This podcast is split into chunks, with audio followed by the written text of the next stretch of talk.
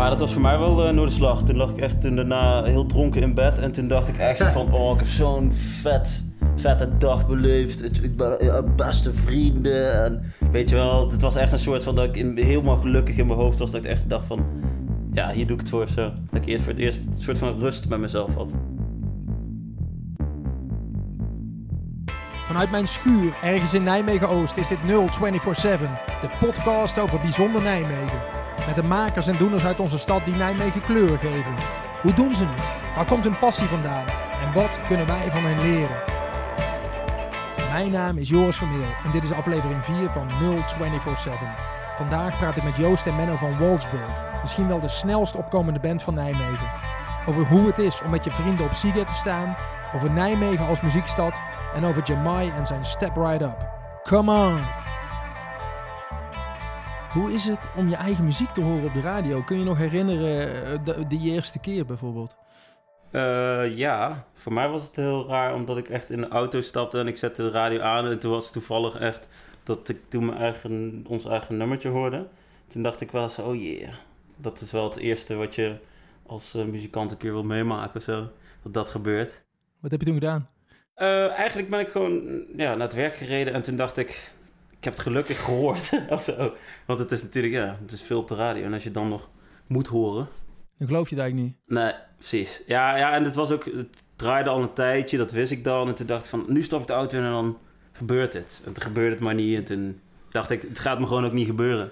Maar toen ik het één keer had gehoord, heb ik het in totaal vijf keer. Ik heb het ook geteld vijf keer op de radio gehoord. Kijk jongen. En jij Joost, hoe, wat voelde jij? Ik heb volgens mij nooit spontaan gehoord eigenlijk. Ik luister helemaal geen radio. Dus, maar ik kreeg wel de hele tijd de appjes en zo binnen. Dus dat was wel leuk. Er is een site uh, waarbij je ook kan inzien hoe vaak je gedraaid wordt. En we zaten daar best wel, uh, of ik zat daar best wel dagelijks wel naar te kijken. Uh, dat was vier keer per dag op een gegeven moment, deze zomer. Dus dan kreeg ik ook wel Snapchats en appjes binnen dat we erop waren. Maar ik heb, dus, ja, ik, ik heb geen rijbewijs, geen auto. Dus ik heb ook niet echt reden om... Uh, het allertofste vond ik tenminste ook niet dat ik het zelf luisterde... maar dat je zeg maar op een familiefeest komt en dat dan... Ja, ik hoorde jullie net op de radio. Dan gaan ze het zelf filmen. En dan denken ze van, oh ja, eindelijk. Of zo vinden mensen het tof wat we doen of zo. Hey, ik ken jullie. Uh, veel mensen uh, kennen jullie wellicht nog niet. Of tenminste, nog niet iedereen kent jullie. Laat ik het, laat ik het zo zeggen. Menno, zou jij Joost even voor kunnen stellen aan, aan de mensen? Uh, Joost Aart Klapmuts. Uh, hij is uh, toetsenist hij een jongen. Speelt ook een beetje gitaar af en toe in onze band. Thuis heel veel. Um, hij is de grootste regelaar van onze band ook wel. Een soort van bijna manager. We hebben wel management, maar hij is onze, zeg maar, van ons zes is die de manager. Die het meeste doet. Joost, kun je Menno voorstellen? Menno Krivokucha. Schitterend. Een mooie naam, hè? nou, Klapmuts uh, kan er, mag ja, ook Eigenlijk zitten we wel goed wat dat betreft. Klapmuts en Krivokucha. Wauw, ja. We zouden een soort duo moeten eh, doen. de rest dumpen. precies.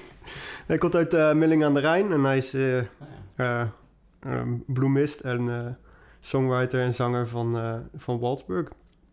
en, en een hele goede vriend van me. Ja. Bloemist en songwriter. Ik vind, ik vind het schitterende titels. Gaan we, gaan we daar ook nog over oh, yes. hey, Samen met vier anderen vormen jullie uh, Walsburg. Um, zouden jullie uh, mijn moeder uit kunnen leggen wat voor muziek jullie maken? Hmm. Je moeder. oh, nee, ik zeg altijd gewoon een beetje alternatieve pop. Want als je indie zegt, dat snapt mijn moeder bijvoorbeeld niet. Nee, niemand snapt indie echt, volgens mij. Het is een beetje alternatieve pop. Ja, oh. lichte muziek. Leuk. Ik noem het ook altijd leuke muziek of zo. Waar je blij van wordt. Ja, ik weet niet. Ik vind, ja, je kan er blij van worden. Energiek misschien. Dat vind ik dan een fijne, voor mezelf een fijne woord. Ja. Uh, ja, de, chill is dat je het vrij snel kan laten horen nu. Nu staat het allemaal op Spotify. Het is dus, veel, dus uh, welk stukje zal ik nou laten horen? Wat is het mooiste stukje uit de dingen die op, op Spotify staan? Poeh. Ja. Um, wat is jouw favorietje? Hmm. Het verschilt een beetje per tijd, maar ik vind Ghost nu heel vet. En dan uh, denk ik een tweede chorus, een tweede thema hm. doorlopend. Ja, volgens mij vind ik dit stuk.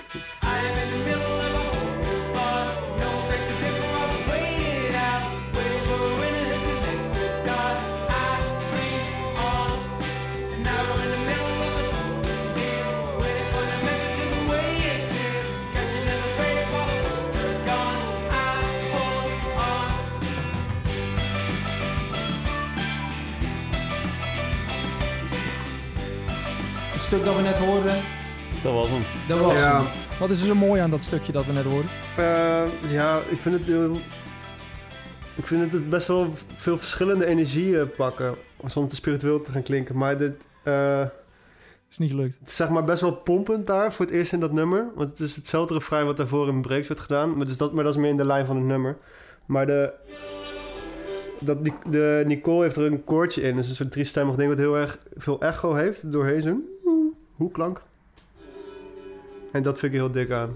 De lucht gaat even open. Ja, Wat zeg je, de lucht gaat even De rokken? wolken trekken even Oh, weg. de wolken trekken weg. en hij, is best wel, hij hangt ook best wel, zeg maar, die drums hangen heel erg. En zo. Maar, de- maar het pompt wel en dat vind ik best wel een fijn eh, eh, snijvlak. Denk ik. Is dit ook jouw favoriet stukje van de EP, Manu? Of heb je zo'n piece waarvan jij denkt van, nou, dat vind ik dik? Ja, ik weet niet. Ik weet het eigenlijk niet. Ik eh, vind de laatste tijd zo lang weer, eh, denk ik wel. Oh, vind ik wel grappig. Maar of ik nou per se een leuk stuk uit mijn hoofd heb. Ja, of wat is het lekkerste nummer om te zingen? Ik vind nu zo lang het leukste om te spelen van deze vier, denk ik. Zolang Om te spelen, ja. ja. Nou, Dat is altijd het laatste nummertje en dan... eh Voor naar we huis gaan. Voor naar huis gaan, dus dan doen we altijd nog één keer ons best. En dat, dat- wa- waarom vind je dat zo'n tof nummer dan? Eh, eigenlijk omdat hij gewoon... Hij is het meest eh, voor ons dan punky. Dat je gewoon lekker met z'n allen gewoon... We hoeven niet meer zoveel na te denken. Let's go spelen en plezier maken. Dat doen we wel de hele tijd, maar het zeg maar... We hoeven dan minder na te denken of zo. Denk ik zo. Is dat het? Ja, Het is natuurlijk altijd, eh, ja, precies wat het laatste, laatste van de set. zit In- Inmiddels zitten we de hele set er wel in of zo, maar het was ook altijd een punt waarvan je wist, ja, als je nu heel erg uit de bocht vliegt, dan is het ook niet zo erg meer, want hierna zijn we toch klaar. Ja, maar bij dat nummer mag het ook of zo. Ja, Dat vind ik ook gewoon het fijne. Je, we mogen daar best wel slecht spelen of zo. En dan gewoon...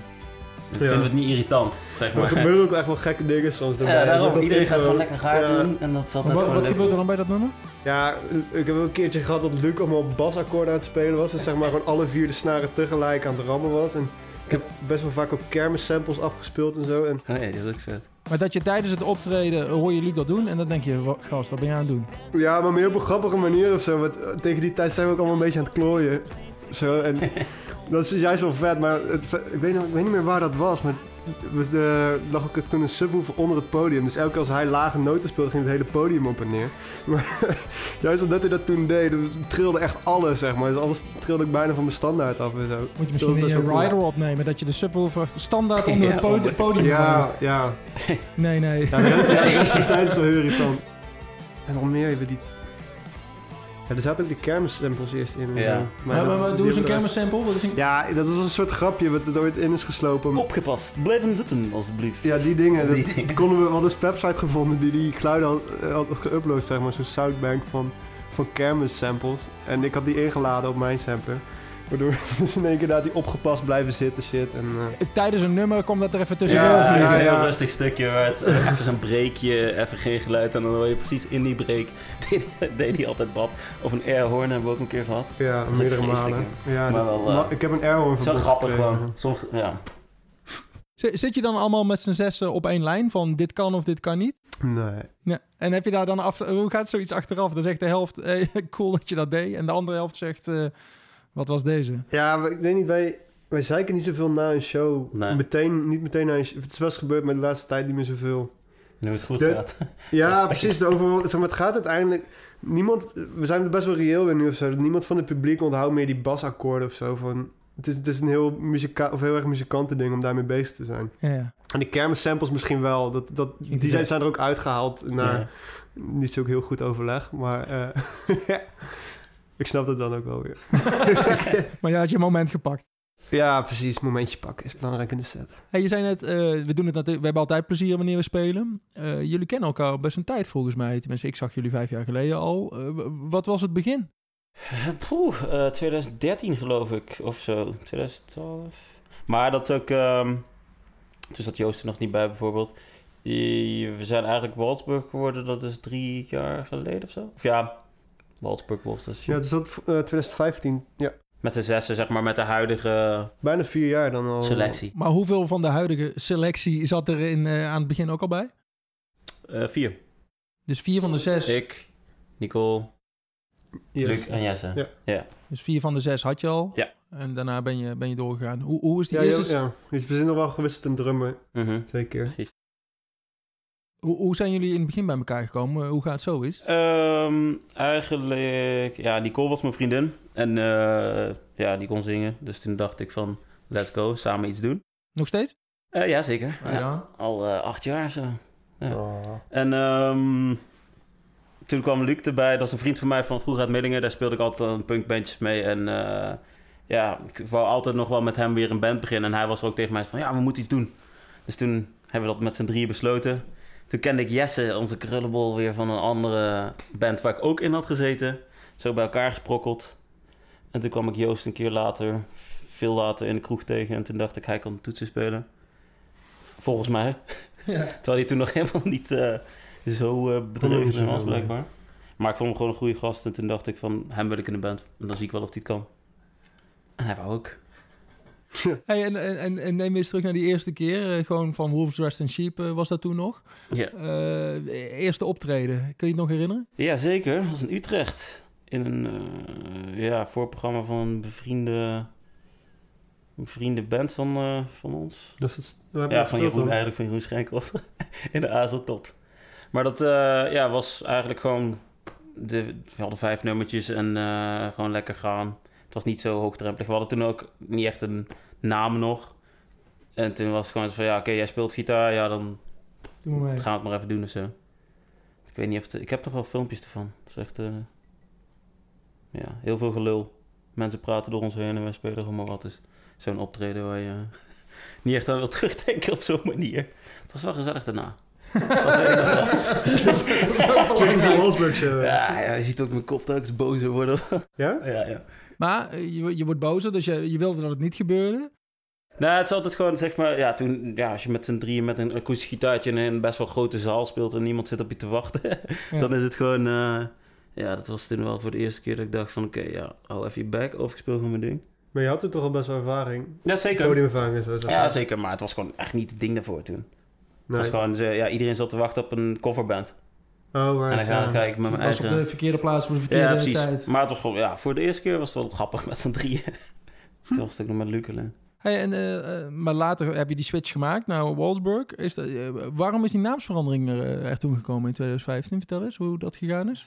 Ja, eh, eigenlijk omdat eh Wolfstress in Sheep, dat kregen we telkens kritiek op dat het eh, ja, niet volledig was. We snapten dan niet dat dat ook de bedoeling was, zeg maar. Want we wouden het ook niet te lang maken. En het was wel een lange naam. Wat, wat is het normaal? Wolf- Wolfstress in Sheep clothing. Ah, right Ja, on. Volkswagen S-Sheep Ja, kan dat zou ook ook kunnen. Maar Ja, in Sheep ja. is niet echt... eh, het was geen goed Engels. ja, nee, nee. en de Britten vonden het ook best wel luguber. Die wilden Ja. People Lui dacht echt dat het een soort van... Het skinnen van... eh eh, wat verder Het riep van- verkeerde associaties bij mensen op. Ja, nou, dat vonden we ook wel weer grappig. Ja. Maar het zat gewoon niet lekker of zo. Ja, maar ik vond het eh, ook cooler klinken dan ass. Ja, Dus dan dacht ik van, ja, doe dat gewoon. Mensen snappen het wel, maar ja, weet je wel. Het was geen hele strategische keuze. Nee, precies. Het met kon beter. Ja, het is gewoon heel pragmatisch. Zelfs in dat filmpje van mijn eerste optreden zeg ik nog te- in zo'n- tegen zo'n man... Ja, we heten nu voorlopig even dit. ja, zeg maar. Ja, precies. En toen is dat eigenlijk gebleven. En toen zaten we er altijd ook eens tegen, tegenop te zien als we weer werden aangekondigd... en niemand de naam snapte of dat de naam weer verkeerd ging. Sheep as wolf, as weet ik veel. Ja, dat is heel En toen was, eh, kom jongens, vergadering. gewoon- ja, Ja, en het was ook wel zo'n moment of zo dat we dachten... Als het nu al niet goed zit, dan kunnen we beter nu veranderen... dan wanneer te veel mensen het kennen. Ja. Zo, ja, als, we de, als we nu nog het naam zouden moeten veranderen... zou het veel moeilijker zijn. Maar wat de heck is Wolfsburg? Ja, dat is dus niks. En dat is het mooie eraan. Maar hoe ben je eraan gekomen dan?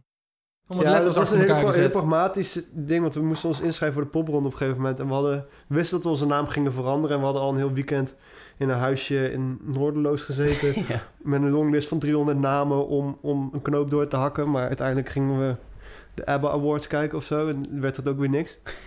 ook echt Abba. Dus uiteindelijk moesten we die knoop doorhakken omdat we ons moesten inschrijven. En toen was Waldsburg...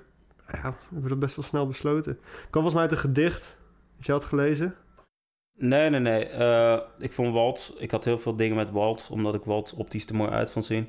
En toen had ik een liedje uiteindelijk Waldsburg genoemd. En toen dacht ik zo van, ja, waarom eigenlijk niet? En ja, dan bleek het ook niks te zijn. het is En gewoon, ja, Walsburg, Salzburg of zo. Ik weet niet, zoiets. Het zal het wel gebeurd zijn, maar het heeft niet een heel diepe betekenis, behalve dat ik Waltz heel mooi vond. Ja, precies, die beweging zat erin. En ik weet niet, ik weet dat we toen dachten van je kan er meerdere kanten mee op. Weet je, het kan super statisch, Pruisisch worden of zo. Maar je kan ook best wel tong-in-cheek een Duitse slager, Walsburg worden en zo. Dus het- Ja, en doordat ja. het niks is, kun je het ook zelfs laden natuurlijk. Dus ja, en, je gewoon- Google hits zijn heel fijn. Want er zijn wel heel veel leuke, simpele bandnamen te verzinnen. Maar als, je, als er vijf op Spotify van staan, is dat gewoon best wel irritant. Ja. En bij Walsburg zijn nou de eerste twee pagina's op Google al gewoon van ons. Dus dat is best wel relaxed. Ja. Dat was wel het fijne. Als je op een gegeven moment later pas kiest, dan kun je met dat soort factoren nog wel rekening houden. Toch? Ja. Ja.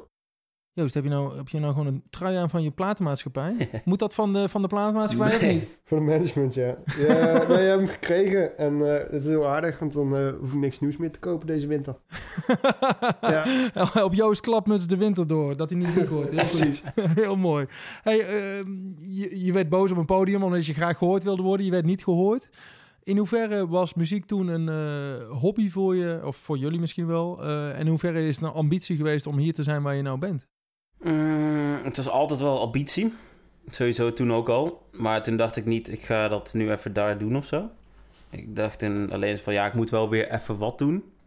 Maar ik had niet verwacht dat het... Toen ging het wel echt die singer-songwriter kant op. Qua een beetje akoestisch gitaartje en zo. En daar was ik eigenlijk nooit eh, helemaal van. Wel om leuk thuis te maken, vind ik leuk. Maar ik wou wel altijd echt een band als ik, eh, zeg maar, eh, muziek ging maken. Alleen ik was wel altijd serieus van dat ik dacht van... Oké, ik wil wel een keer ooit op de radio komen of zo. Dat eh, was er wel in. Alleen dan later ga je wel meer die professionaliseringsslag of zo... ga je met z'n allen onderzoeken van... eh, wat, ja, wat moet je doen om op de radio te komen en zo. Ja, dat, en, en, dat heeft wel even geduurd hoor. En heeft iedereen dezelfde insteek? Want ik kan me voorstellen, hoe- hoeveel per week zijn jullie met Walsburg bezig? Ligt aan de week. Maar... Ligt eraan of we veel Ja. spelen, of er iets uitkomt. Maar ja, Ik denk wel 20 uur of zo. Zeker. 20 uur. En, ja, dit is wel gewoon een hele hoop werk. Het is gewoon een baantje erbij. Het is een baantje erbij. Een Want eigen, jullie eigen hebben er- bedrijfje. Je hebt er gewoon werk naast. Alle- Ja. Allemaal neem ik aan. Jij bent Ja. Je werkt ergens op de Honig, eh, geloof ik? Ja, klopt ja. Als? We bestoom eh, als, als barman. Ja. En ik studeer ook nog. Dus we hebben allemaal wel best wel levens ernaast, ja. En de andere eh, jongens en meid? vertaalster. Ja, eh, succesvol ver- vertaalster. Succesvol boketroman vertaalster. Vindt ze niet leuk dat ik dit zeg? Ik knip er er zeker ook niet uit. Nee, Nice. zoek erop. Ehm, we hebben een timmerman en we hebben een autosloper uit elkaar halen. Die, ik weet nog steeds niet hoe ik dat moet noemen. Ja, iemand die diëtist. auto-onderdelen inventariseert voor justitie. Zo noem ik het nu. Ja. Ja, en een... Heb je diëtist al genoemd? Ja, Ja. kijk net heel tussen mijn uh, Maar dat zijn allemaal eh, eh, banen. En daarnaast Ja. moet jullie eh, Walsburg leven geplakt worden. Ja. eh, Ik kan me voorstellen dat zoeken is naar een balans. Eh, klopt dat? Ja, sowieso. Dat is, is het ook wel. Maar ja... dit- dat, zulke dingen worden nooit heel erg makkelijk. Maar het is ook wel... Het is ook gewoon de realiteit of zo. Dus eh, je moet er gewoon maar op een manier mee omgaan. Je moet het soort zien als eh, je vrije tijd of zo. Dat, ik vind het gewoon leuker om met mijn vrienden muziek te maken dan... Ja, precies. Je moet wel echt zorgen dat het leuk is dan. Precies. Of dat, eh, weet je wel, zo'n show... Dat is heel fijn aan deze groep, weet je. Die show, de show is gewoon altijd ook een soort schoolreisje met bier. Waardoor je ook gewoon een showtje... eh, gewoon leuk is om met elkaar weg te gaan. Meer dan dat het als een soort van doelmatig ding moet voelen, waar, weet je wel, want we moeten doorbreken of zo. Ja. Dat is ook wel de basis eh, voor iedereen. Hey, Joost, heb jij, eh, welke rol speelde muziek vroeger in jouw leven? Is het altijd eh, belangrijk geweest? Eh, ja, bijvoorbeeld best wel vroeg wel. Mijn, mijn vader is heel erg een muziekliefhebber. Hij speelde altijd gitaar en drumde in een bluesband. en hij draaide altijd heel veel muziek en hij speelde gewoon liedjes. Of in ieder geval altijd covers thuis, zeg maar. Wat draaide die? Ja, hij heeft heel veel Bob Dylan, veel Bruce Springsteen, Pink Floyd. Gewoon de oldies goldies. Hij is echt zo'n Radio 2 top 2000 eh, Man. guy. Maar eh, het is wel heel vet. En dat, ja, later ben ik wel eh, eh, gitaar gaan spelen vooral. Op de middelbare school was ik echt heel veel gitaar aan het spelen. Echt alleen maar van die Guns N' Roses solo's naspelen en zo. en uiteindelijk toetsen, ook veel via een band die een toetsenist nodig had. En ik vond dat, ik weet niet, ik vond altijd dat hele brede gedoe wel tof. Ik vond het wel heel breed, weet je, om ook, ook met piano te spelen en ook te drummen en ook...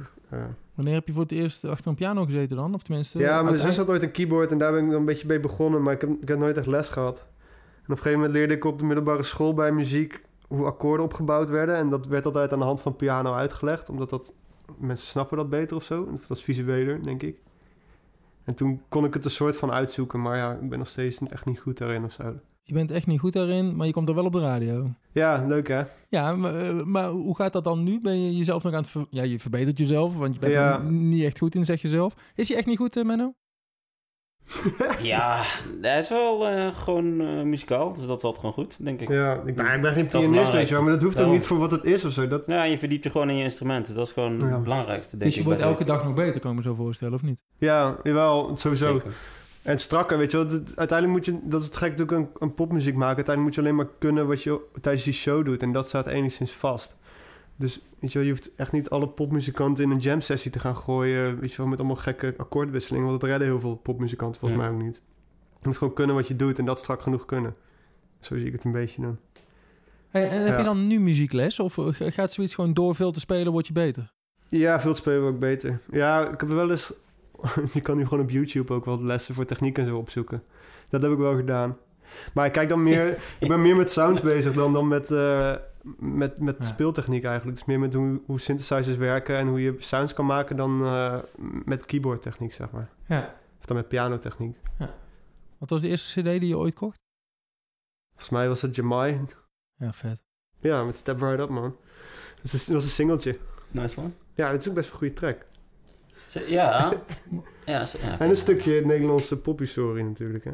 Wat is er goed aan Step Right Up van Jamai? Come on. Ja, ja die come Come on. on. Ja, man. hard. Het is Het lijkt me een hard. mooi moment om even dat erin te monteren. On. Tijd voor Jamai. Don't tell me no, tell me that,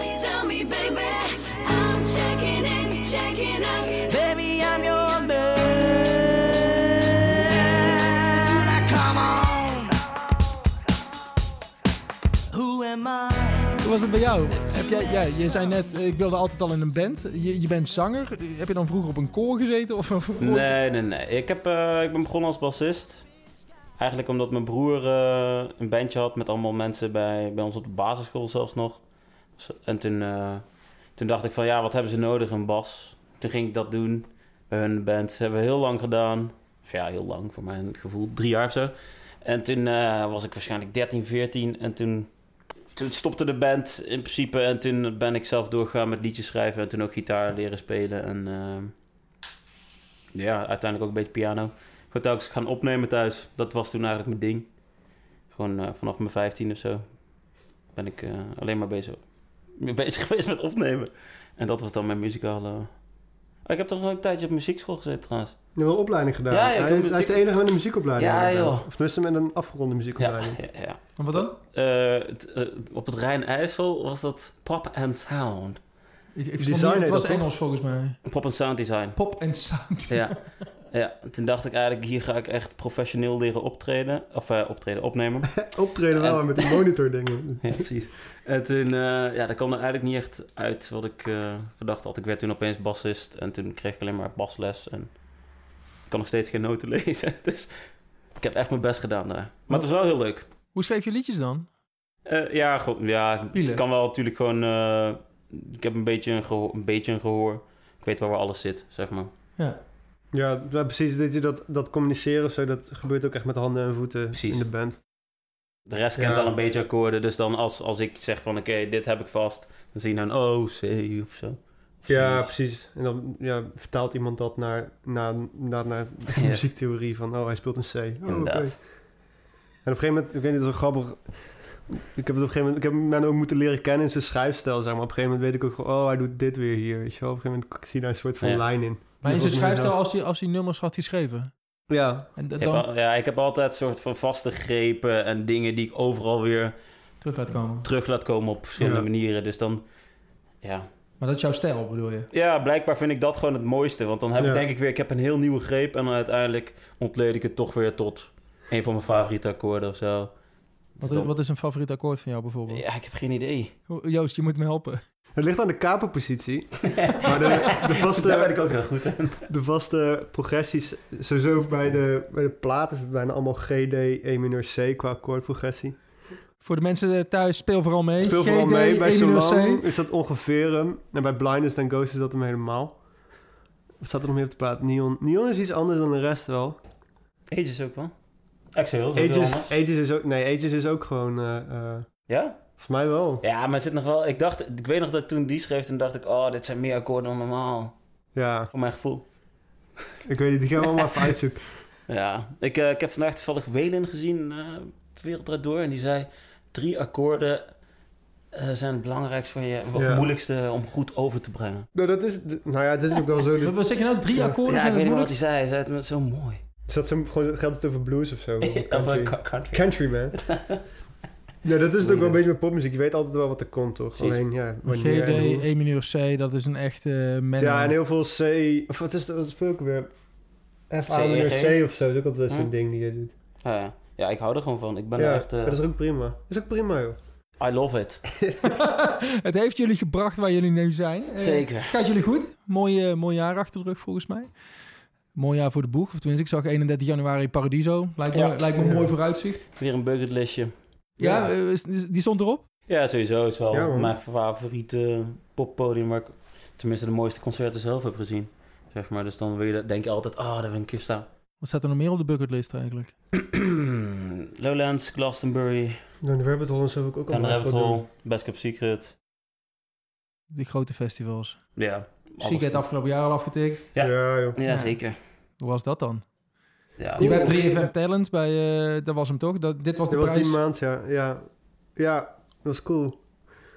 Ik zat er van, van de week nog over na te denken of zo. Dat het, iemand was daar heel, heel erg van onder de indruk of zo. Die, die ik daarover sprak. Moet je wel, maar dat, voor ons voelt het ook wel gewoon als een show. Maar ergens is het ook heel cool. Alleen ergens is het ook alweer weer, weer gewoon gebeurd toen. En is het ook alweer klaar dat.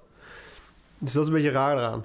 Het, het wordt werk, bijna. Nee, ja, meer van op een gegeven moment ga je ook, ga je ook door of zo. Het voelt... Zeg maar, het staat leuk in je, in je bio. Ja, god, dat klinkt weer heel erg negatief. Het was een keileuke dag. En eh, het is super vet om gedaan week. te hebben. Ja. En dat, dat, dat is meer wat blijft hangen dan het idee van... Je hebt op Seagate gespeeld. Wat ook heel cool was. Alleen, ja, gewoon een super leuke tijd gehad daar. Cool. Ja. Wat was het leukste moment daar dat je, dat, dat je je altijd zult herinneren? Eh, Ik- Oh, ja, best wel veel. We hebben daar best wel vette avonden gehad. Maar sowieso, die show vond ik heel vet, omdat we daar... Dat was het vetste aan die show, dat die... eh, we speelden best wel vroeg om half twee of zo. En eh, we begonnen voor 15 man of zo op dat veld. En, uit, en liepen allemaal mensen, terwijl we aan het spelen waren vanaf het pad... en vanaf achter zo een beetje naar het podium toe. Dus we trokken best wel veel mensen. Dat was heel tof om te merken, want ja, we bouwden gewoon een beetje een, een feestje daar. Dus dat was kijk cool. Maar die avonden daar waren gewoon master, omdat het zo'n raar en massaal festival is. En het is helemaal niet... In Nederland is alles supergoed geregeld. Er rijden echt geen auto's door het publiek heen. En daar wel gewoon... Dat is rare shit. Blink, ja, het vetste was voor mij dat... Van, hadden we oud en nieuw over de, de Blink-182 coverband. De beste... de Blink- beste Blink-182 coverband Ja. van eh, Hongarije. Die hebben jullie daar gezien. Ja, dit was vet. Want, Ja, Luc, Luc, de bassist en ik zijn eh, van, jeugd, eh, van de jeugd uit heel erg grote Blink-182-fans. Dus wij kenden ook alles. En het was voor Joost ook echt een soort van... Huh, fuck, ze zingen alles mee. Ze gaan echt helemaal... Ja, maar ik die- ook echt helemaal naar, ja, helemaal naar de tering. Die hele, en precies, het hele publiek ging ook los gewoon. Alsof Blink daar stond. Echt een heel... Ik Echt een vond, mosje en zo. ik- die, het vet was, ik, zeg maar, ze speelden supergoed. En die, die tracks klonken ook redelijk zoals Blink het speelde. Maar tussendoor waren het gewoon een stel Hongaren die Blink aan het nadoen waren. Dus echt die, die praatjes tussendoor en zo. allemaal, allemaal precies Blink gekopied. nagedaan. Het was echt heel raar. Kei vet. En die... eh, het was op een gegeven moment... We hadden op de bus... eh, op de busreis naar, eh naar Budapest... Toen hadden we een, een, een discussie over of Blink en Green Day nou hetzelfde zouden zijn. Oh nee. En Of Blink, eh, ik snap het niet. Ja, Blink en Green Day, dat zijn dan twee bands die soortgelijk zouden zijn. Maar Mhm. volgens eh Luc en Menno en Chris volgens mij ook, die vonden heel erg dat het absoluut niet hetzelfde was. Je kon die twee niet met elkaar vergelijken, want eh, Green Day was vol commercieel en Blink was echt gewoon een beetje die, dat idee. Andere levenshouding, een levensinstelling Andere zit er in die twee bands, vind ik. Ja, andere swag. Dat, die hadden dus die hele discussie gehad en op dat moment... De laatste twee nummers. het, was het zo van, ja, eh, ze hebben nog een half uur te spelen, maar ze zeggen nu al het laatste nummer. Toen zei die zanger zo, eh, We're also the best Green Day coverband! dus toen ging ze opeens twee nummers van Green Day spelen. en iedereen in het publiek vond het helemaal vet. En die waren ook Green Day fans. Echt kapot te gaan. Dus hij stond de hele avond alleen maar in het zweet uit de mosje. Op het moment dat die Green Day coverband stond, zag je twee sippe gezichten. Dat waren Luca en Menno. Dat ging de mooie avond. Ja. Dat Ja, ging man. Anticlimax heet dat volgens mij. Dat is wel vet. Nou, nog steeds was het de vetste avond. En de vader van Dua Lipa Dua. Lipa, ja. Dua Lipa. Ja. Dat is ook wel cool. Toch een beetje bij die fame, weet je wel. Ik Ja, vind, het wel bijzonder, ik vind ja. wel bijzonder dat jullie nou over je, je, je moment als toeschouwer hebben... in plaats van over daar zelf staan. Dat is, dat is wat je bedoelt waarschijnlijk. Ja, ik vond het dus daar, daar zelf staan was ook wel een moment dat ik daarna dacht... Oké, shit man, dat is echt wel vet. Ja, dat is Het vet. veel vet Ja, beter dan wat we verwacht hadden. We dachten echt, we spelen een soort van vroeg. Komt er wel iemand kijken en opeens stroomt het Ja. veld vol. Toen dacht ik echt, yes. Maar bij downplay dat ik best wel van tevoren. Dus ook een soort van. Weet je wel, we vertellen onszelf ook dat we niet te veel moeten verwachten. En dan kan het alleen maar goed gaan of zo. En dat deden we toen ook. Maar ik weet niet, het, het ding met dat soort festivals ook wel dat het super intens is. Je wordt er ook als een soort van ster behandeld. Want op een gegeven moment een heel weird interview met een Vlaamse podcast ook of zo. Of iets, online magazine. En er zat al zo'n perspromotor vanuit Siget bij die de tijd in de gaten hield. Want bij Grootrex is dat gebruikelijk dat iemand vanuit het festival een soort van die journalisten weer wegbonjourdt als er 10 minuten om zijn. Terwijl wij gewoon, weet je wel, zoals dit, neem ons eigen bier gewoon mee naar een interview. zo zijn we ook wel weer. Dus dat zijn van die gekke dingen waar dan heel erg voor je gezorgd wordt. Zo. En we konden ook met dat, ons backstage pasje kon ook op alle VIP-decks tussen die gekke rijke Russen en zo. En was toch ook die ene bar met dat aquarium erachter. Ja, dat ja, iedereen ja. alleen maar voor je aan het geven was en cocktails haalde en wij voor twee bier voor een euro kwamen. dat contrast is gewoon heel gek. Of zo. Dat was wel daar ook heel erg. Soms heb je van die momenten dat in één keer denk van ja. Yeah, Maar we genieten wel als we optreden. Dat is eigenlijk wel het... eh, Dat is sowieso wel zo. We hadden het net over ambitie. Ehm, eh, wat wil je nog? En toen kwam je met vier festivals. Is, eh, wanneer kun je in Nederland eh, rondkomen van je baan als muzikant? Kan dat überhaupt? Is dat een ambitie? Tuurlijk, het is altijd een ambitie, want dat- doe je het liefst. Maar we zijn wel zo reëel dat we denken van ja... ehm, ja, het zit er waarschijnlijk gewoon niet zo snel in voor een band in Nederland tegenwoordig. Je moet Nee. gewoon een heel groot draagvlak hebben en dat heb je niet. Ja, dat is gewoon heel moeilijk tegenwoordig met gitaarmuziek. Ja, ja, ik weet niet. We werken er in die zin wel voor. Ja, het is wel de instelling van dat, dat het uiteindelijk gewoon eh, veel geld gaat opleveren. Maar je moet wel heel ver zijn. Het ligt ook wel een beetje aan de manier waarop je, waarop je onderneemt of zo. Je kan natuurlijk altijd alles blijven investeren. Of je kan op een gegeven moment besluiten om alles uit te betalen, volgens mij. Maar het is, het is nog lang niet reëel voor ons om hiervan te leven, nee. Eh, want, want hoe gaat dat nou? Welke rol speelt geld in Wolfsburg? Het Ja, dus- onderhoudt ons als band, eigenlijk. Als in alles wat je binnenkrijgt. Dat, Gaat er weer in, ja. ja. Precies, en dat zijn onkosten voor benzine en dat soort dingen. Precies, Ja, ook een investering hoor. Dus het is niet natuurlijk... plaat maken, dat Ja, precies. Dat, niet dat soort investeringen wel. Ja, Ja. ja dit, is, eh, dit is nog geen vetpot, nee. Zelf op de been houden zonder er zelf eh, iets voor te moeten betalen, dat is eigenlijk gewoon... het- Ja, dat is een Het idee doel. Ja, weet je, het is gewoon... eh, ja, dat is er jammer aan, maar goed. Het krijgt gewoon wel heel veel lol voor of zo. Dat, eh, Ja. Daarom, dat, dat is wat ik zei, als dat, zolang het leuk is met elkaar, eh, is dat allemaal niet zo erg. Precies. Hey, wat was het moment dat je met Wolfsburg op, eh, op de planken stond en dacht... Wauw, dit is cool. Hier moeten we echt mee doorgaan met waar we nou mee bezig zijn. Was dat een switchmoment geweest? Of, of... Nou, voor mij was het altijd zo van... Oké, ehm, wanneer denk ik nou echt dat ik soort van voor mezelf iets heb bereikt of zo? Dat ik denk van, ja, oké, volgens mij ben ik nu wel een beetje oké bezig. En daar was ik wel altijd naar op zoek. Je bent hartstikke oké bezig, Menno. Ja. Echt gek. Ja, dankjewel. maar dat was voor mij wel uh, Noorderslag. Toen lag ik echt toen daarna heel dronken in bed. En toen dacht ik echt van... Oh, ik heb zo'n vet, vette dag beleefd. Het, ik ben ja, beste vrienden. En weet je wel, het was echt een soort van... Dat ik in, helemaal gelukkig in mijn hoofd was. Dat ik echt dacht van... Ja, hier doe ik het voor of zo. Dat ik eerst voor het eerst een soort van rust met mezelf had. En wat was er zo vet aan Noorderslag? dan? Ja, ik weet niet. Dat, voor mij was het altijd een soort van ding van... Als ik daar sta, dan... Dat doet niet iedereen. En het was gewoon een heel vet optreden. Toen stonden we ook nog iets van 13 of zo in zo'n lijstje. Ja, En toen dacht ik van, oh, we hebben het ook nog goed gedaan. Mensen hebben ons gezien. Huh? Dat kan toch niet? Toen dacht ik echt van, nou, ik ben wel trots op ons voor het eerst. Op een goede, zeg maar, ik ben heel vaak niet trots. Ik ben altijd een beetje moeilijk erin.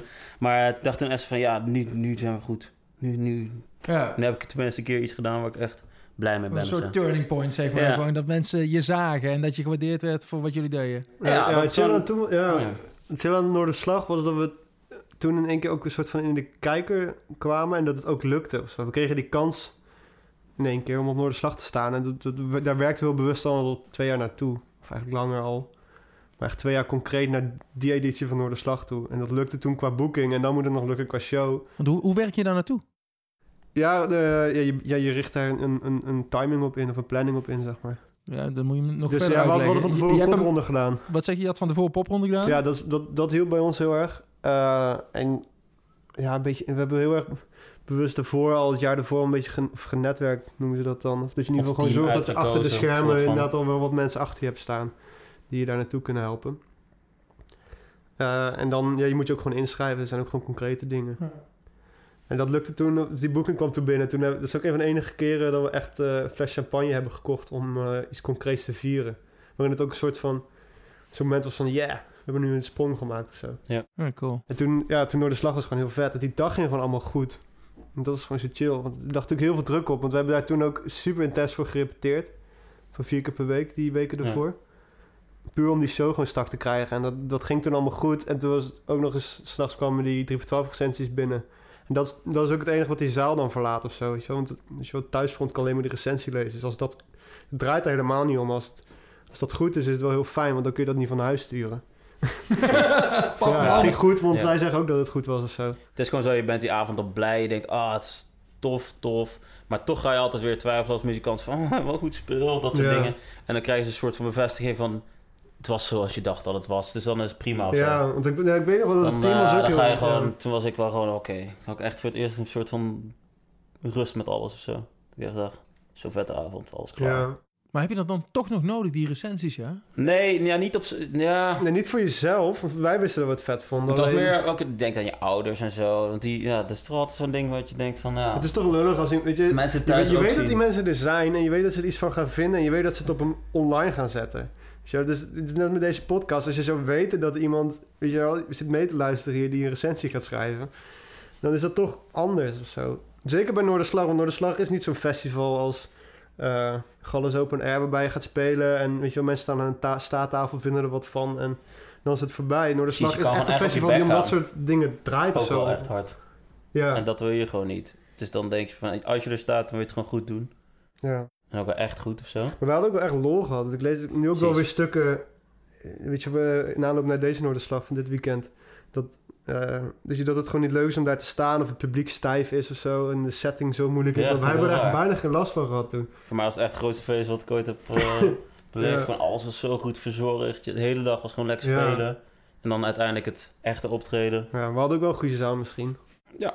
Dus we speelden ook niet in een foyer of zo, waar mensen echt alleen maar doorlopen en je publiek Precies. ziet. Hey, zoals jullie toen een tijdlijn hadden voor Noorderslag, waar heb je dan nu een tijdlijn voor? Waar werk je naartoe?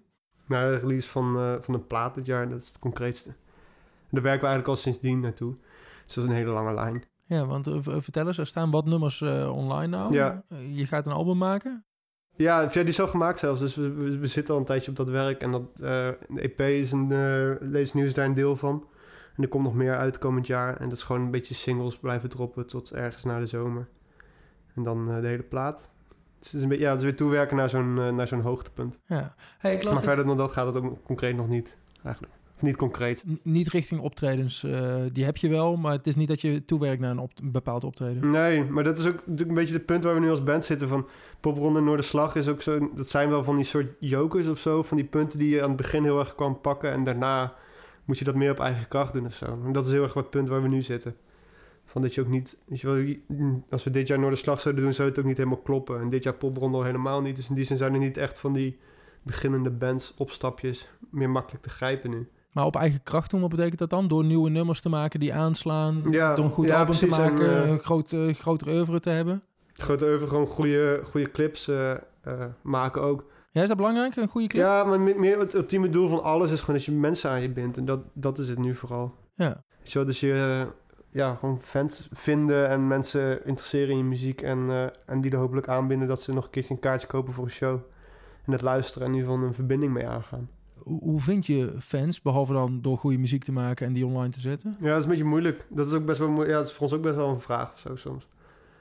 eh, voor nu zijn wij gewoon zelf daar de maat in. Dat is het, volgens mij wat we tot nu toe hanteren. Van, zou ik, zouden wij het vet vinden? Weet je wel, zouden wij zo'n... Wat voor bandfoto's vinden wij vet? Of wat voor clips vinden wij vet? En dan gaan we dat gewoon maken. Dus ik denk dat we in die zin best wel gelijkgestemden zoeken. We hebben niet zo'n getargete doelgroep van vrouwen tussen de 16 en de 18 die ook, eh, ook, ook daarnaar luisteren. Ja. Ja. Jullie, Hm. jullie hebben... Ja, wat wil je zeggen, Joost? Nee, ik weet niet. Ik kan wel lekker doorkeuvelen, maar zeg maar. Knip ik allemaal uit. Oké. Let's go. Hey, in 2017 eh, kwamen jullie in contact met Simon Akkermans, eh, las ik. Dat was de coöperatie. Eh, kun je even uitleggen wat de coöperatie is? Zit in Utrecht. Ja, daar kun jij beter. Jij bent het uh, is, eh, coöperatieman. de, de coöperatie pitch doen. coöperatie is een organisatie die voor talentontwikkeling eh, van voornamelijk Utrechtse bands. Maar ook Oost-Nederlands, eh, las ik. hè? Tegenwoordig ook, ja. ja. Lekker ex- expansiedrift. door, Eh, door jullie wellicht. Mag ik deze helemaal op, uh, Ja, ik dacht, eh, hè, Ja, ik heb zelf Jongens, ook, ik heb eh, ook nog één biertje. dus even bierswap aan doen hier. Eh, ja, de coöperatie die doen verschillende projecten, waaronder een aantal panels. Dus eh, eh, een soort van meetings voor eh muziekindustrie met, eh, met muzikanten. Eh, en een mastertraject. En dat is wat wij daar gedaan hebben. Mastertrajecten zijn een soort begeleidingstrajecten. Daar, dus ik kom met een soort hulpvraag daar naartoe. Of hulpvraag klinkt heel medisch. Maar een soort eh, ontwikkelingsding. Of ding wat je beter wil maken aan je band. En zij gaan dan met ons, met ons gekeken naar eh, wie ons daarbij kon helpen. Wa- Wat was jullie hulpvraag? Ja, we hadden heel veel opnames gemaakt bij Simon in de studio. Simon Akkermans. En eh, Er is zoveel in gebeurd, zeg maar, nieuwe dingen ook. Eh, en we hebben heel veel instrumenten gebruikt die we zelf niet hebben en zo. En toen was de vraag van, hoe kunnen we ooit nog nu gaan spelen wat we nu hebben opgenomen, zeg maar. Ja, heel vette Terwijl- nummers, maar... eh, Ja, precies. We hebben alles gebruikt wat we konden gebruiken. Het was gewoon echt een soort van eh, candy store. En kies maar uit eh, wat je wil. En ehm, ja, dan kom je opeens zo van... Oké, hoe gaan we dit in godsnaam spelen op deze manier? En daar zijn we gewoon eh, wel eh, goed bij geholpen uiteindelijk. Gewoon keuzes maken. Van, of, en zelfs pedaaltjes en zo. Van oké, ja, kan je dat pedaaltje die kopen voor dit geluidje? Dan, dan heb jij wel nodig voor je gitaar of voor je synth dingetje. Ja. Allemaal eh, een beetje, beetje nerdy eh, op je... ja, maar ook wel, het was ook wel soms breder ook dan dat. Ook, weet je, ook qua setbouw of zo. Simon heeft Dat wel heel erg geholpen richting Noorderslag ook. Of wat je dan wel en niet moest doen. En qua setbouw bedoel ik meer de volgorde van nummers. Of je Spanningsboog. spanningsboog klopt inderdaad. Binnen drie kwartier moet je dan overtuigen. En wat ga je dan wel en niet doen? En in welke volgorde zet je? Ja. Zet je het? Dat maakt nog best wel veel uit. Eh, en ook, ja, performance niet... Ja, wel een beetje over gehad. Simon was best wel een paar keer langs Ja, het is ook wel veranderd dat Nicole naar achter ging natuurlijk. Ja, dat was bij een van de eerste dingen. We hadden, Ja. Eerst hadden we zo'n soort hele horizontale Muffin Sons Balthasar opstelling. Je stond allemaal naast elkaar. Ja, en ik Ja. en eh, Nicole in het midden. Nicole zingt ook eh, gewoon mee. En dat is wel goed. Ja. Maar ze was nooit echt van het optreden. Vindt ze, eh, ja, ze vindt het fijn als ze niet helemaal op de voorgrond staat. En het gevoel heeft van oké, ik moet iets doen. Zeg maar. En nu, nu ze een stapje terug doet, gaat ze eigenlijk veel meer los dan dat ze daarvoor staat. Dus dat, Ja, het zijn van dat soort dingen die, Dat soort die dingen. heel dat simpel werd- zijn, maar heel veel uitmaken voor hoe een publiek het ziet. Dat- want dat werd gezien door, door jullie coach, hè, eh, door, Ja. door. Simon. En die zei... eh, die zei gewoon van, vind je het gewoon niet fijn als je daar gaat staan? Dan ga- hoe gaat het dan? Ja, het was ook een beetje weird of zo, want we hadden dat gesprek daarvoor... Dat is ook echt weer typisch iets voor ons, maar we hadden het gesprek daarvoor ook niet helemaal erg gevoerd of zo. Dus Nee. dan hebben ze een extern iemand die erbij gaat zitten en zegt, joh, wil je daar wel staan? En Nicole zei, ja, misschien ook niet. Oh ja, waar- waarom doen we dat niet gewoon zo, weet je wel? En dat... eh, dat, en dat, dat is ja, hoe die opstelling nu zo is geworden. Maar dat is heel gek, want dat soort dingen ben je als band misschien niet zo heel veel mee bezig. Maar het maakt voor toeschouwers zoveel uit wat voor een opstelling er is. Precies. Het zijn de meest basale dingen die misschien iemand met een verse blik of zo... die- ja, veel beter eh, kan zien. Ja. Hey, hoe, hoe schrijven jullie nummers? Hoe gaat zoiets? Want volgens mij schrijf jij de teksten dan of niet, Menno? Eh, ja, ik schrijf eerst altijd een soort van opzet. Ik denk eh, anderhalf nummer. eh ander, anderhalf nummer. Anderhalf minuut maak ik of zo, denk ik. Liedje, tekst en een beetje ook de, gewoon de partijen. Die neem ik dan thuis op, laat ik aan iedereen horen. En dan gaan we in de oefenruimte eigenlijk het een geheel maken. Eigenlijk tot drie minuten, vier minuten, vijf minuten.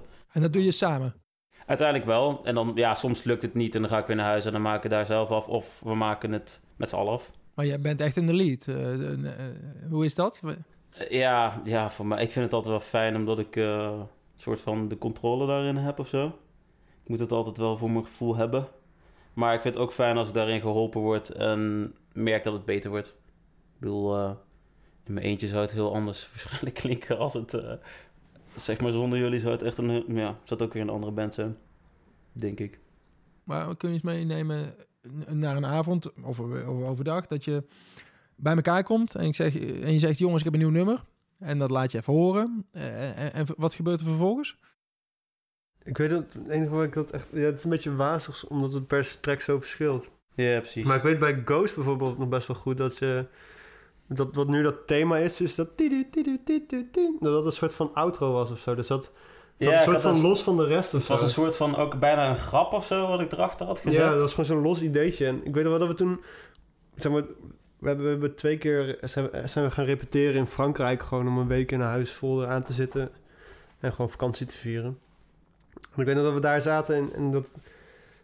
Toen van, ik zat iets van Generationals te luisteren of zo, die eh, You Got Me, best wel een toffe track. En daar zit zo'n soort themaatje in als, als wat nu in Ghost zit. Dus dat was op zich wel mijn idee om dat een melodietje erin te doen. Alleen, we wisten nog niet helemaal hoe. En ik weet nog wel dat het toen van... Was ik Maar was dat jij die eh, zei van kunnen we dat niet gewoon... achter het refrein en dan bouw je hem door. En toen op een gegeven moment was iemand anders het idee van mij, dat ik denk die die blinkakkoorden had van oké, dan gaan we hier gewoon die standaard Ja, akkoorden doen. het is allemaal een beetje... Uiteindelijk ga je een soort van de stukjes bij elkaar puzzelen dat het uiteindelijk afkomt of zo. Ja, maar de inhoud van die stukjes komt dan bijna altijd wel van mij. Voor mij is het weinig dat er echt een melodie of zo helemaal door iemand bedacht wordt. Dus dat is een delete ding of zo. Ja. main dingen. Ja. Maar ja, het is per track weer heel verschillend. Dat, weet je, we zijn met heel veel werk toen met Simon zo de studio ingegaan... dat sommige dingen er onherkenbaar uitkwamen... en sommige dingen bijna letterlijk wat daarvoor het was, zeg maar. Want, want het nummer dat ik, je, dat ik eerder gehoord heb van jullie, 2013, dat is een oud nummer. Wolves Dressed in Sheep nummer. Dat, je, dat volgens mij nu ook op het album staat. Blindest, uh, blindest, ja. Ja, ja. am not the blindest Ja. man you know. Ja. Ja. Zeker. Is, dat, is dat nummer veranderd? Ja, zeker. Eh, hoe dan? Kun je dat uitleggen? Sowieso, ik, vroeger was het echt een akoestisch nummertje met eh ja, akoestische gitaar, banjo en dat was het eigenlijk wel. Dat had het ook alleen maar nodig. Misschien nog steeds wel. Maar het is live niet meer, was het uiteindelijk niet meer leuk voor ons om te spelen. Dus we hebben hem helemaal uitgebouwd tot een nummer met zoveel lagen. Ja, hij was dus ook veel langer, want we hebben hem... We hebben hem als Wolf Session Sheep met de hele band... zeg maar met z'n zes ook nog een tijd gedaan. Ja, precies ja.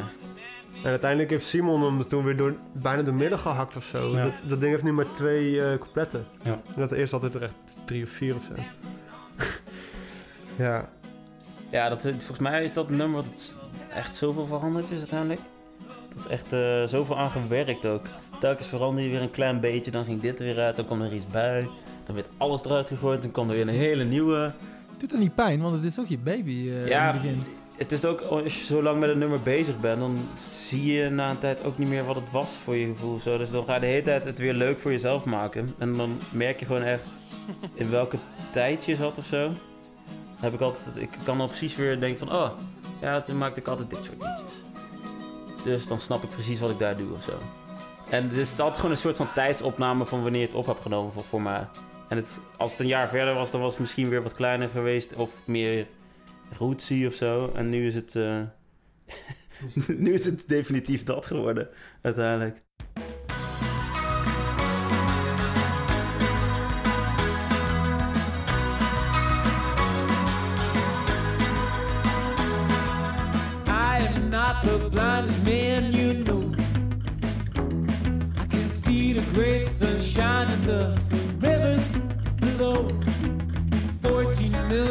Covered eyes may know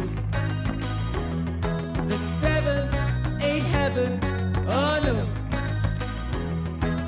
Once my trusted friend, now my foe. Time was on your hands, but then you let go.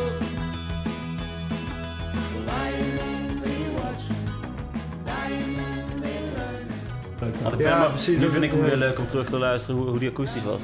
Dat is gewoon weer, dan denk je, oh, dat vind ik eigenlijk ook wel vet. Wat we toen deden. Er zat er veel meer swing in of zo, Ja. toch? Meer kleiner, to the, care, to the point, zeg maar. De kern kwam er toen meer uit. En nu is het gewoon een soort van, ja, een rocknummertje wat door. Maar de kern Ja. kwam er meer uit. De- heb je nou over tekst of niet? Want hoe, Nee, ja, nee, gewoon een soort van het algehele gevoel of zo. Ja, Ik ja. denk dat die misschien klein op mij nu meer indruk maakt. Maar misschien op andere mensen groot eh, wel. Ik weet niet. Het is gewoon altijd zo van... Ja, ik heb nu deze Ja. alweer zo lang gespeeld... dat ik denk, oh, die kleine versie is ook al tof. Ik denk, denk natuurlijk aan die... Het is ook heel vaak met demo's en zo. En van kleine versies. Het, het geeft altijd... Laat dan veel in de verbeelding over of zo. Ja. Doordat het zo klein is of een beetje beperkter is... kan het veel meer... Weet je, hoor je, hoor je er soms veel meer in of zo. Maar als je dat dan daadwerkelijk tot een concreet nummer moet uitwerken... lukt het ook niet altijd om het helemaal in die vibe te doen als die demo was of zo.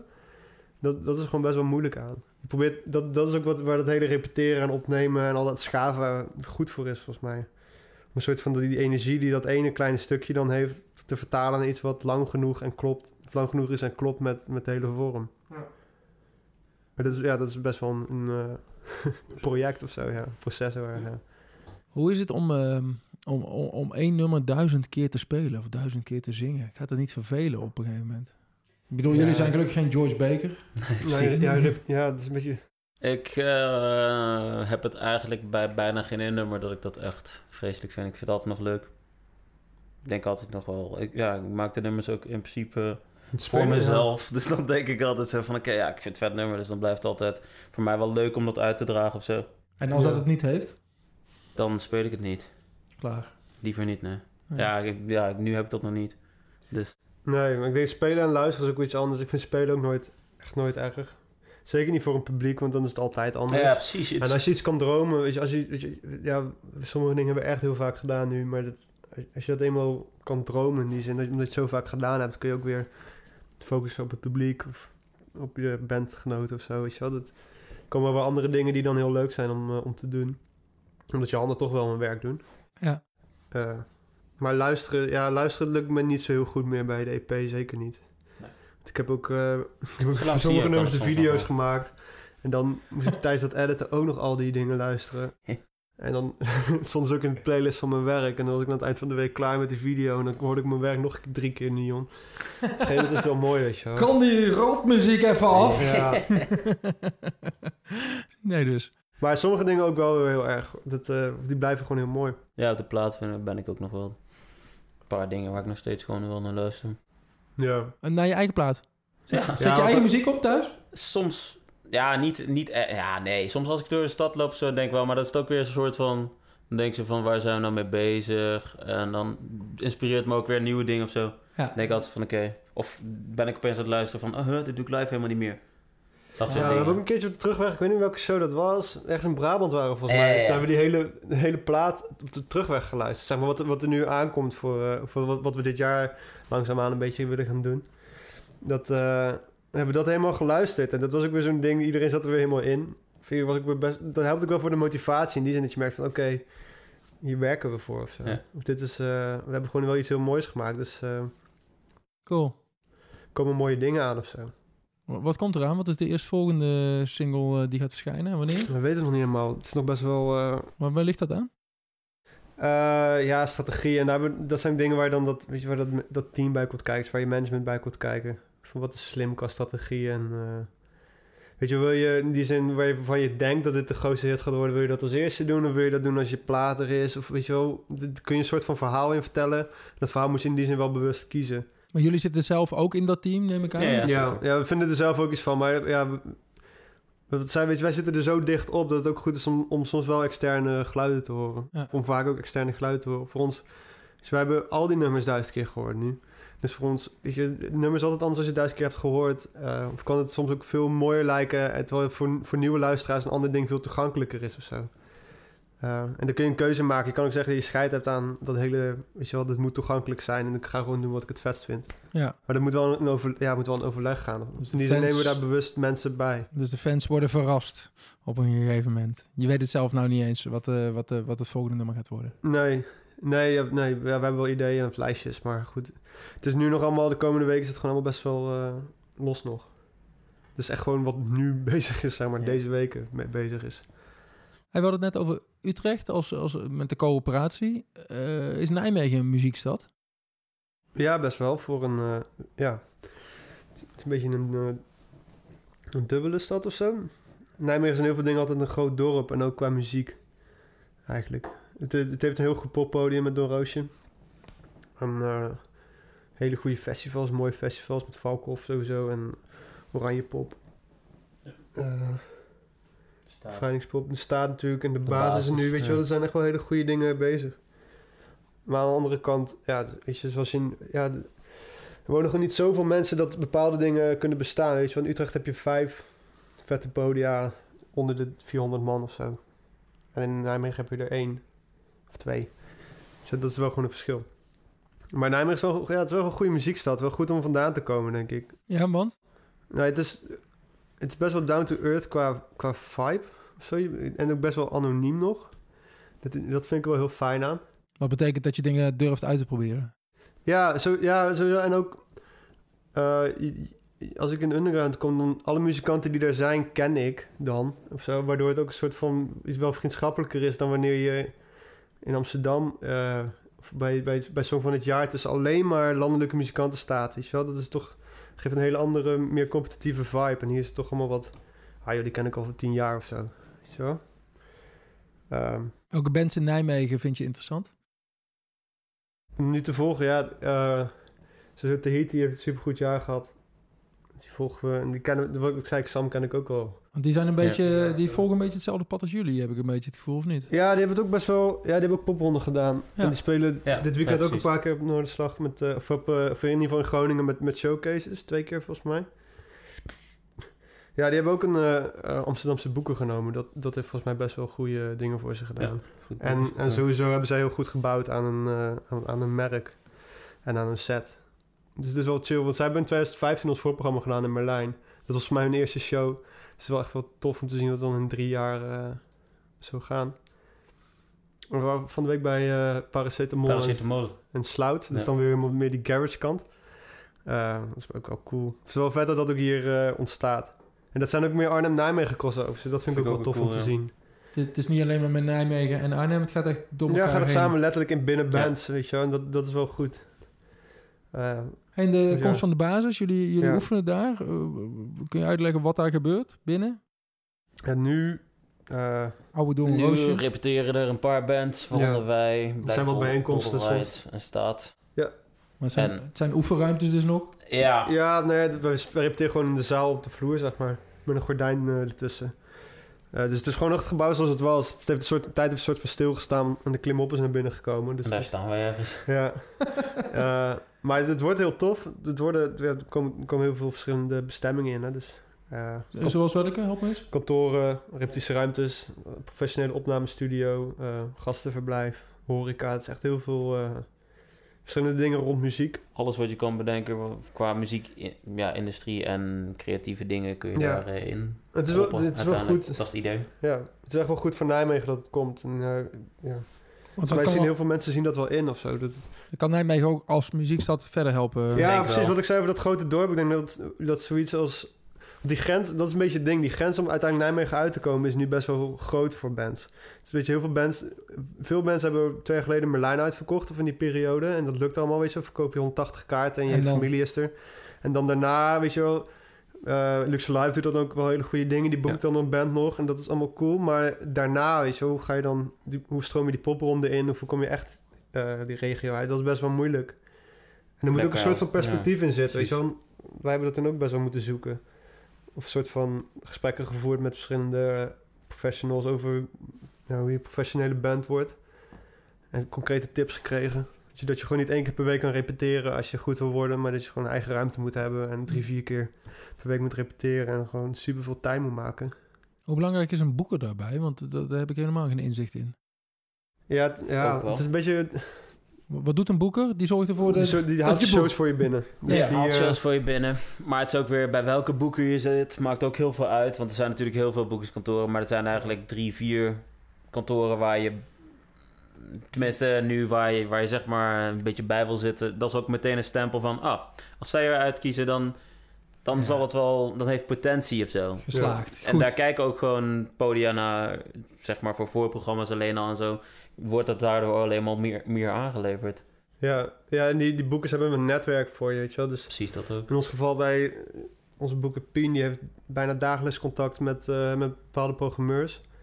Dus die, als die een showtje wil aanbieden, dan is dat zo gebeurd. Dan wanneer je zelf helemaal kennis moet maken en die banden moet leggen. Ja, ze hebben Als iemand heeft ervaring met onderhandelen en die weet dan wat je waard bent en die weet ook wat iemand te besteden heeft. En Je hoeft jezelf dan ook niet te verkopen. Maar ze nodigen ook, zeg maar, andere boekers van festivals uit voor showtjes van jou. En als het van die persoon komt, denken ze, ah, dan ga ik wel even kijken. Want Ja. zij, eh, als zij het tof vindt, dan...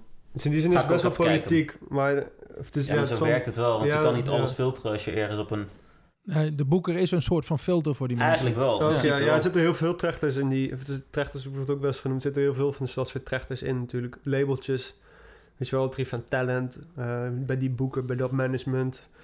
Doorslag gedaan. Het zijn allemaal labels die aan zich niks zeggen. Maar zo'n combinatie maakt het dan een soort van relevanter. En dan los van wat de muziek alleen al is, zeg maar. Ja. Dus dat is een hele rare dynamiek, maar zo werkt het wel. En bij ons, weet je, ons boek is gewoon heel fijn ook om mee te werken. Ook iemand die lekker meedenkt eh, over de set en fan is en dan ook weer dingen zegt. Is hij zelf nog een muzikant trouwens, of niet? Pien Veit, ja, Ja. die is muzikant geweest. Ja, Maar, Ja, eh, nu ook nog wel. Wel? ja het zit uh, First Ze heeft Sleep eh, samen met de, eh, met de vriend en die, eh, die Maar die hebben helemaal, dat is grappig, die heeft helemaal geen, eh, geen plan verder of zo van wat ze ermee willen. Nou, dat die cool. brengt gewoon lekker uit, lekker maken en dan... Zij eh, zat bij Excelsior ook, of niet? ja, Collabo Ja. volgens mij wel, ja. Dat wel, ja. ja. En wij zij deed altijd haar eigen... Ze had, ze had voor mij ook wel een boeker, maar die zat altijd zo hard achter de broek... en als ze uiteindelijk dacht, ik ga zelf Doe het zelf wel. Zo was dat het verhaal, ja. Tof. Heel cool. Hey, eh, we hebben het over wat pieken gehad. Ik kan me ook wel voorstellen dat je af en toe door dalen gaat als band. Ja, dat is ook wel zo, ja. Dat lijkt me ook wel lastig als je met een vriendengroep bent. Kun je zo'n dal voor de geest halen waar je van denkt... eh Menno, je kijkt heel moeilijk. Ja, ik zit even te denken. Er zijn natuurlijk wel dingen... popronde was toen wel een beetje gedoe, toch, vorig jaar? Maar we hebben nooit, we hebben nooit knallende ruzie of zo. Of echt bonje waarbij mensen boos aan elkaar gaan en, en niet praten of zo. In die zin is het juist fijn dat je een vriendengroep bent. Eh, maar volgens mij, ik heb het idee dat zo'n ding is... Zodra er niet zo heel veel shows zijn, dat het dan... ehm, wordt het, Dat is het een beetje, ja. is, is er veel minder beloning of zo. En dat, dat merk ik wel heel erg aan de groep. In die zin van, zodra er... Weet je, staat minder voor een publiek en je krijgt natuurlijk minder applaus als er een Minder tijdje geen shows zijn. Ja, Ja, dan wordt het ook een soort van... Hm, kost wel veel tijd of zo, weet je wel? waar doen we het allemaal voor? Ja. Ja. Dat, het- ja, dat is alleen maar zitten repeteren en dat er niks echt aan de horizon is waar je even naartoe leeft of zo. Ja, Voor je gevoel. Zo van daar werken we nu even naartoe. Dan is er ook echt, ja, dan gaat de, de moed Ja. wel iets omlaag. Maar moet je gewoon weer eh, Ja. scherp houden, nieuw liedje schrijven of zo. Dan. ja, je moet dan je eigen doel meer stellen dan dat je dat van buiten krijgt. Precies.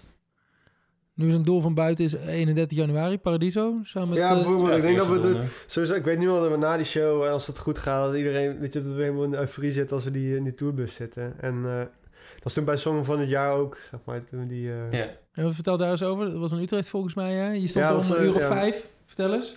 ja, ja, we speelden... Drift Song van het Jaar is een eh, verkiezing van de Song van het Jaar van Drift 12. Ja, hè. En uiteindelijk release zijn lijst van top 100 nummers van 2018. En Neon was daarvoor eh, genomineerd. En we mochten daar dus spelen. Met een hele tv-registratie erbij. En dat was wel heel cool. Ehm, we speelden zo, ja, we zijn, we speelden om vijf uur. We met een ma- mailwisseling over gehad.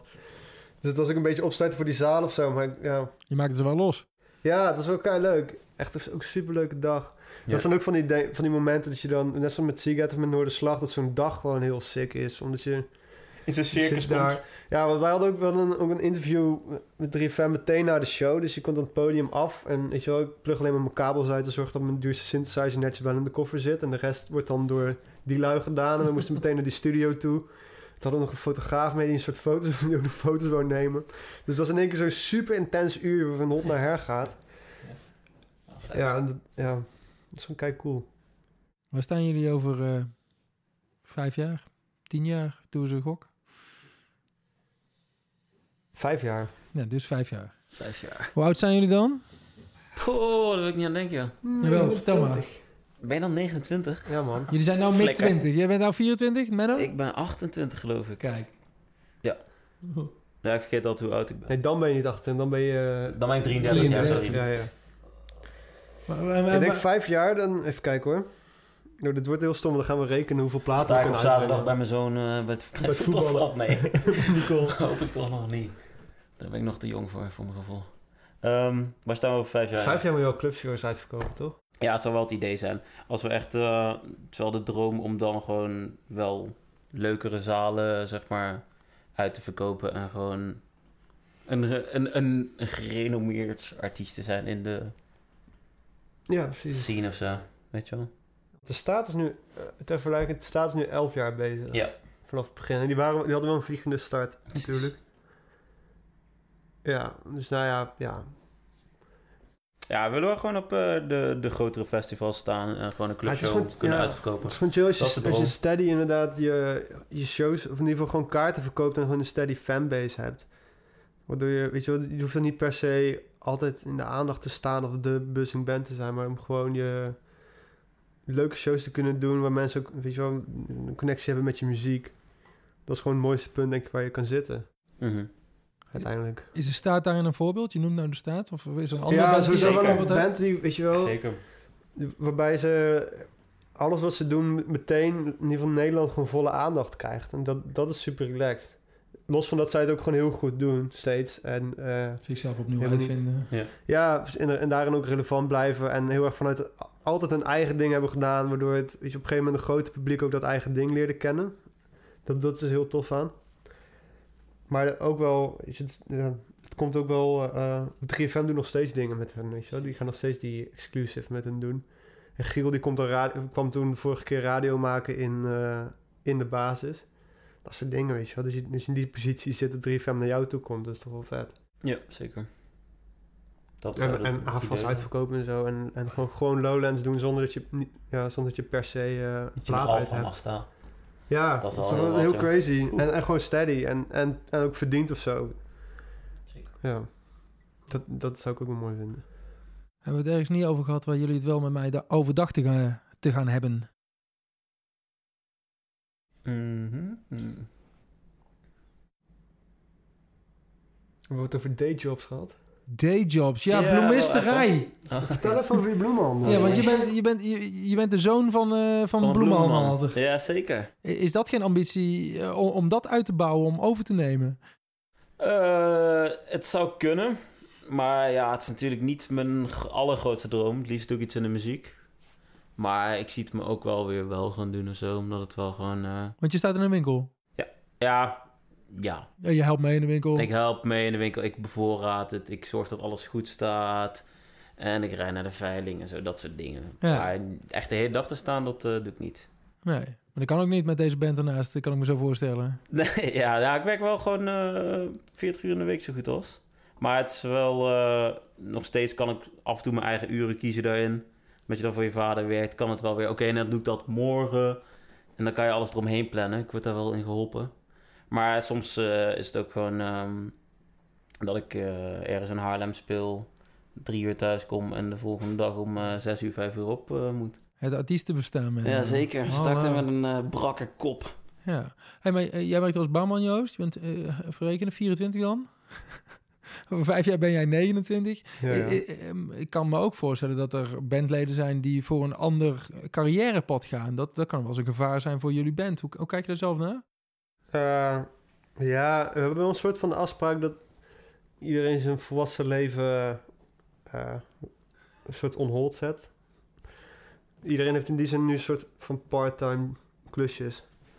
Ja. Je hebt uitgesproken naar elkaar, we gaan ervoor. ja, sowieso. Al voordat we het hele ding begonnen. Dat is het eerste of zo. Wat je moet doen. Sowieso als je popronde gaat doen, moet je het eigenlijk al hebben. Want dan ben je vier avonden per week weg. Ja. Eh, dus da- daar begin je dan mee. Ehm, dus die gewilligheid is volgens mij bij iedereen. Alleen, ja, dat, dat is dan het praktische ding van geld. Ehm, ja, ik weet niet. Ik ben er niet... Ja, ben ik daarmee bezig met het...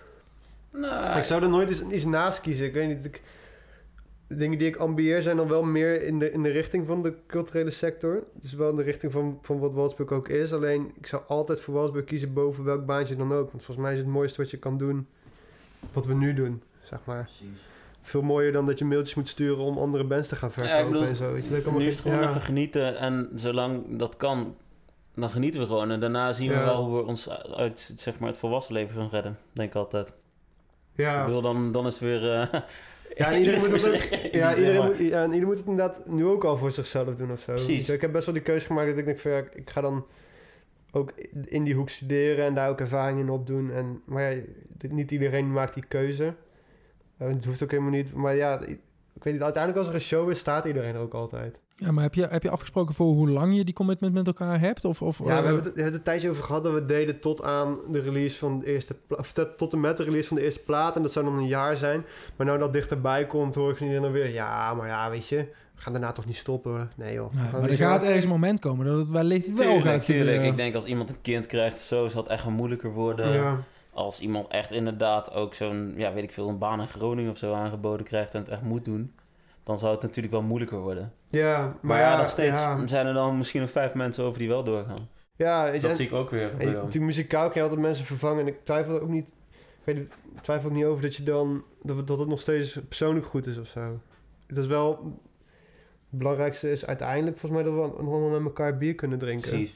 Dan, dan dat we, weet je wel, de, de, de hottest happening band in Nederland worden. Of ter wereld. Het gaat nog steeds wel om het schoolreisje, elke, Ja, elke, elke, elke week of zo. die bittere nasmaak is het echt nooit waard om het ja, dan wel te redden. Hoewel we er wel gewoon alles aan doen. Het is niet dat het een gebrek aan ambitie is, maar... En tegelijkertijd is het te gek, want alles wat je nu bouwt is gewoon een legacy. Dat laat je gewoon achter. Ja, precies. Kun je altijd nog terugluisteren. ja, dat is wel vet, ja. Heel vet. Ja. De foto's en, en dingen bewaren. Volgens mij hebben Menno en ik allebei een... eh, een eh, eh, ik heb een schoenendoos. Heb je ook een doos of heb je een Ik heb een doosje? Ja, we allebei een doos met, eh, met souvenirs. Dat is mijn backstage pasjes van Ziget en mijn Ja. Door de Slag eh, programmaboekje en eh, dingen. Om later aan je kinderen te laten zien. Ja, maar, maar wel met dat idee. Waarschijnlijk boeit het mijn kinderen dan toch geen fuck, maar ja. Dan was het toch mooi om het te hebben. Willen jullie nog iets tegen de luisteraars zeggen? Kom gezellig langs in Paradiso. Wanneer komt de podcast online? Ja, ergens volgende week, dus voor Paradiso. Voor Paradiso, kom gezellig langs. Eh, volg het op Instagram. Weet je al wanneer je weer eens een keer in Nijmegen of in de buurt staat? Ja, waarschijnlijk doen we voor de zomer nog iets. Kleins, cools. Goed zo. Daar zijn we mee bezig. Teams. Ja, dat wordt cool. Dus hou dat ook in de gaten. Wees snel. Wees er snel bij. Wil je nog wat Instagram-accounts roepen of niet? At Luc Smit, LCS Smitjes. een van de bandleden. ja, Luc moet 5000 Instagram volgers halen binnen... Dat is hier al te laat mee, toch? Hij zou het in een maand doen. Ja, we zouden een campagne op gaan zetten om te zorgen dat de bassist zo snel mogelijk Insta-famous Insta-famous. werd. En we zijn wel bezig met het opzetten van de... Nou, we zijn er niet mee bezig. Ik heb in mijn hoofd wel een campagne zitten, maar ja, we moeten het nog wel even gaan uitrollen. Volg Luc Smitjes. Ja, Ja. en Nicole wilde het niet via de band socials doen, hè. Nee. hij- dat Wolfsburg niks te maken moet hebben met de volgers van Luc. Kijk, de eerste barsten binnen Walsburg zijn nu al eh, herkenbaar. Hey mannen, Oh, mannen, dank voor jullie tijd. Sorry dat jullie je eigen bier mee moesten nemen. Oh, ik, ja. zag, Ach, nee, ja. ik maak het de volgende keer. een vol biertje. ik maak het, ja, het staat nog één vol biertje. Laten we hem, eh, laten we hem samen opdrinken, jongens. Zo mensen, dat was hem dan. Mijn eerste interview met twee mensen tegelijkertijd. Met heel veel dank aan geluidsman Gijs de Bakker van Soundseekers. In te huren voor al uw geluidsklussen. Heb je opmerkingen of tips over wie ik moet interviewen? Mail me dan op joris.0247.nl Of volg me op de socials via podcast0247. En je weet het? Come on!